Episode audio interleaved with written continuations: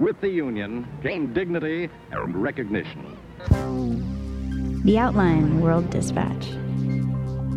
It's Wednesday, November 8th, 2017. I'm Adrianne Jeffries. Today on the show, I talked to Gaby Del Valle about union busting in newsrooms. And I talked to Rose Eveleth about inspiration porn. Here's the dispatch. Power. So, Gaby, last week there was some big news in the world of local journalism. Tell us what happened. So, two weeks ago, the New York based staff of DNA Info and Gothamist, which are two hyperlocal news websites, voted to unionize. And this is after a union effort that began in April and was never formally recognized by management. And a week afterwards, the owner of both websites, Joe Ricketts, the founder of TD Ameritrade, whose net worth is around $2 billion, decided that the websites were not profitable, not worth the money, and just shut them down abruptly at 5 p.m. on the dot by emailing all of the employees and redirecting the homepage to the letter that he wrote to all of them explaining why he didn't want to continue publishing the website. What did that letter say? It was a pretty long letter where he congratulated himself for building DNA info into what it was and for funding this website that was not profitable year after year after year. And then in the fourth paragraph, he says, But at the end of the day, DNA info is a business, and businesses need to be economically successful if they are to endure. A lot of the employees thought it was really interesting that after nine years of supporting this website that was never profitable, a week after they voted to unionize is when he decides to shut it down. Right. It really seemed like retaliation for unionizing, especially since he had previously written about how much he hates unions. Yeah, he wrote a blog post that was like, I'm not going to support unions at businesses I create. And he had the chief operating officer of DNA Info send an email to everyone where he suggested that the union could be the final straw for Ricketts, who has poured tens of millions of his own money into DNA Info. So I feel kind of conflicted about this because it definitely seems like union busting and it seems like retaliation. But at the same time, it's true that Ricketts was funding local journalism out of his own pocket for a long time, and DNA Info did a lot of work that was really good. So, how do we reconcile that? What are some things that he could have done besides shutting down both the companies. I mean, if he was so ideologically opposed to working with a unionized newsroom, he could have sold the company. Gothamist, uh, even after it was purchased by Ricketts, was profitable. DNA Info is still operating in the red, but based on what several employees told me, that was partially because of Ricketts' own business acumen and not because of the journalists themselves.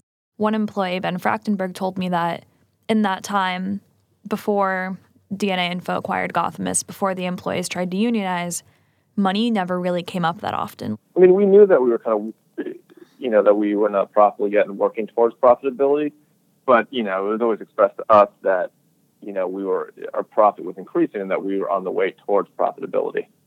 News sites in New York have started to unionize. Gawker did it, Vice did it, Salon did it, Huffington Post did it the way unions work is everybody decides they're going to bargain collectively, and then you ask the company to recognize the union, and then you start talking about demands.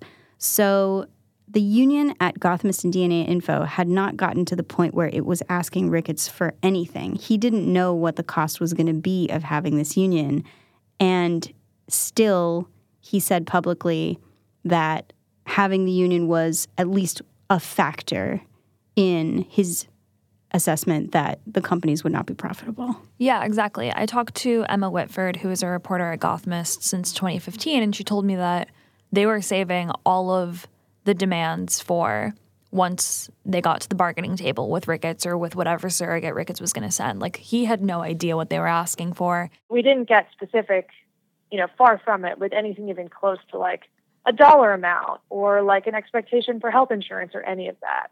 Um, it was purely like we want a seat at the table, and um, this is the best way we know how to do it. Why is it legal to bust a union this way? Uh, I spoke with Ramson Cannon, who's a labor lawyer based in Chicago, and he pointed me to a Supreme Court case from 1965 called uh, the Textile Workers Union versus the Darlington Manufacturing Company, where the Supreme Court ruled that it's okay for a company to shut down in retaliation to a union effort because that means that the company is not benefiting from retaliating against the union. So, what is the status now? The websites are back up. What's happening to the union? So, what's really interesting is that now that DNA Info and Gothamist effectively don't exist anymore, Ricketts or whoever is representing him, so Ricketts' lawyers, have to meet with the union and they have to bargain with the union for everyone's severance. We will. We will. Not back down. Not back down. We will. We will. Keep writing. Keep writing. On Monday, there was a rally to support the DNAist union in City Hall Park. I went and there were about 150 people there. When you can't get City Hall to do anything, you call DNA or you call Gothamist. And I want to say thank you over and over again for keeping us honest. Yes. And right now, based on what everyone said, the next steps are just to get the best severance available, get the best deal available, and people are kind of coming to terms with the fact that DNA Info and Gothamist won't exist anymore. If you are not organized in your workplace, get organized. If you are a writer, talk to the Writers Guild, talk to the News Guild, talk to National Writers Union. I'm with the Writers What Guild. does this mean for other journalism unions? I think it could scare other newsrooms out of organizing, out of forming unions, because they're afraid that if they form a union, their entire company could shut down. But at the rally on Monday, Emma Whitford said she wants this to be an example of why people should unionize. And she said, don't be afraid because of us. You should do what we did, especially because most media companies aren't owned by one guy who's so rich he can just shut the whole thing down. And that's pretty much the only way legally to retaliate against your employees for unionizing. Gaby, thank you so much. Thanks, Adrianne. Gaby Del is a staff writer here at The Outline.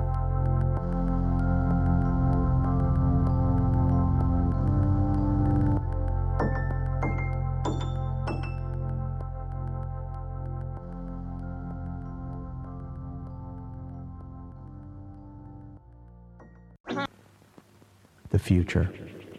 So, Rose, every so often, journalists will work on a story over an extended period of time. And I think that is unfortunately more rare than maybe it should be.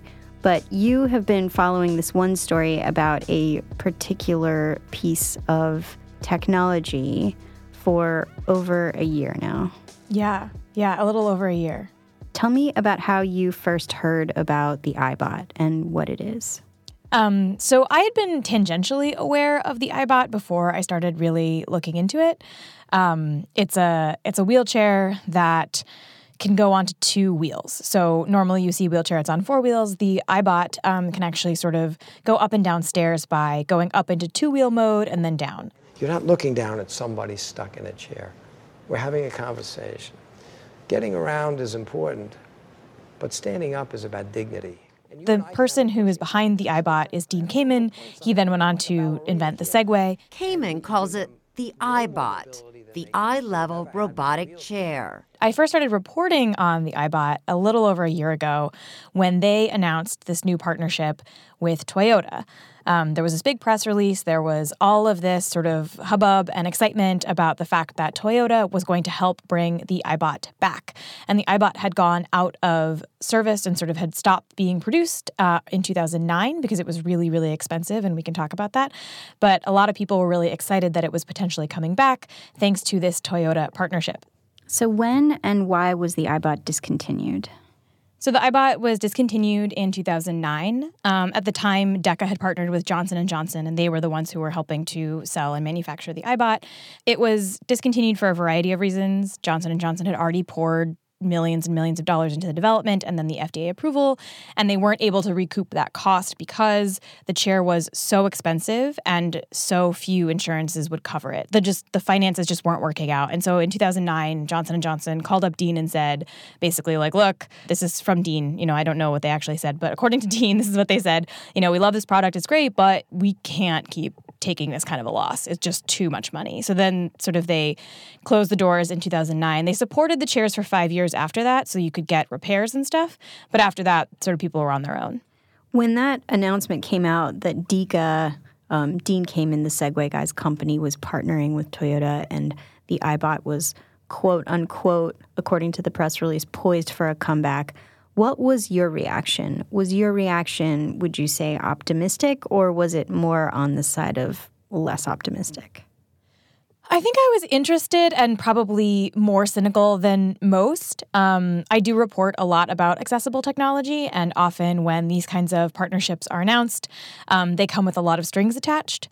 Um, I knew enough about the iBot to know also that it I think that it got a lot of great attention. Um, it, it's the kind of thing that tech reporters love, sort of uncritically, because it's this like really interesting wheelchair, and you know it goes off road and it goes up and down stairs, and people get super excited about that stuff.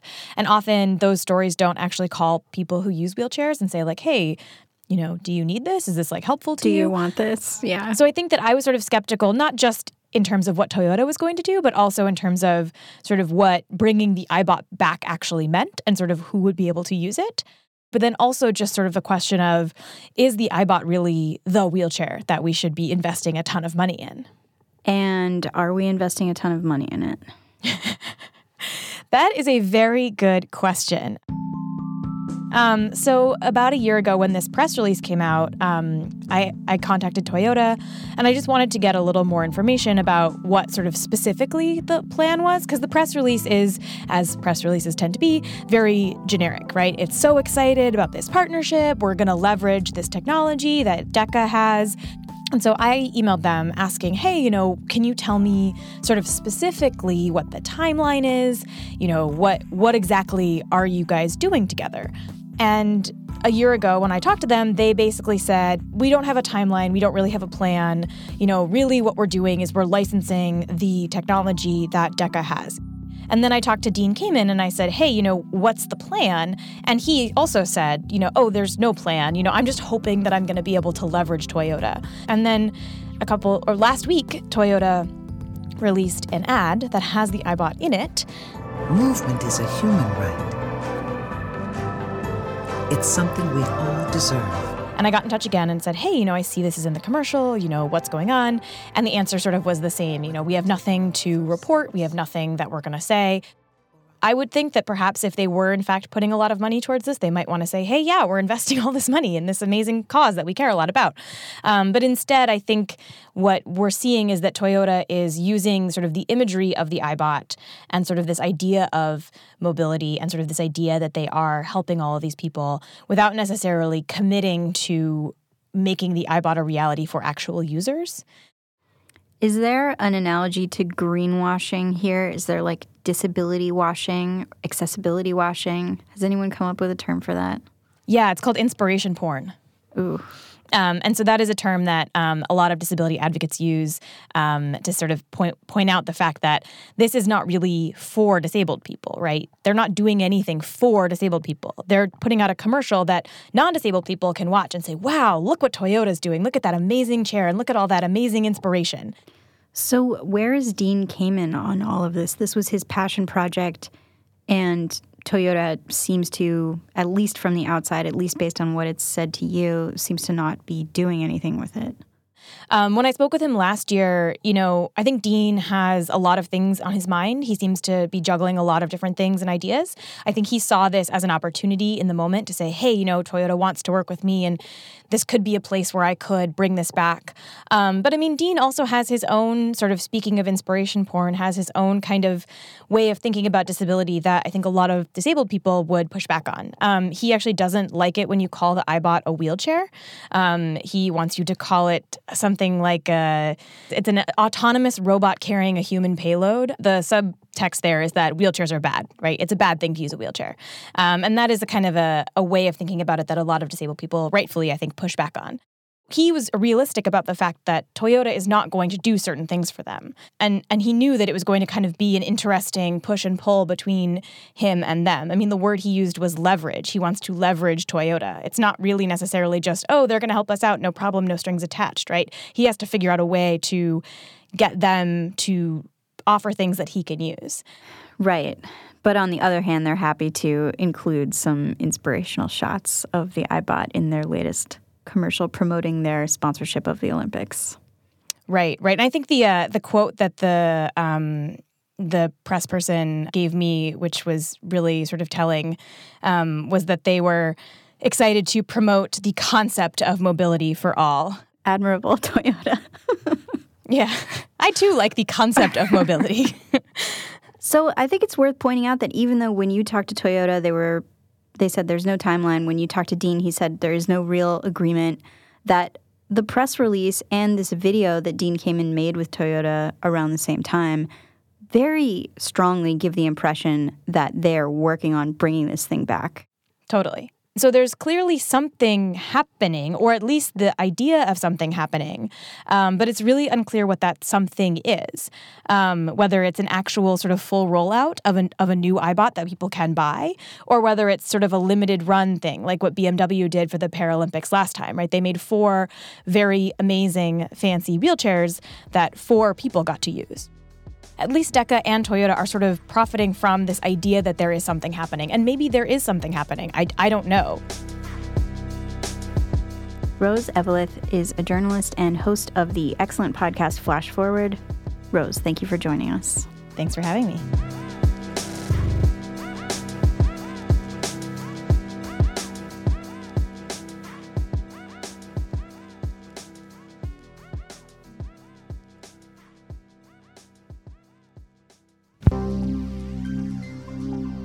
That's all for the dispatch. If you like the show, go to Apple Podcasts, give us a review, or tell a friend. I'm Adrianne Jeffries. Thanks so much for listening. We'll have more stories tomorrow.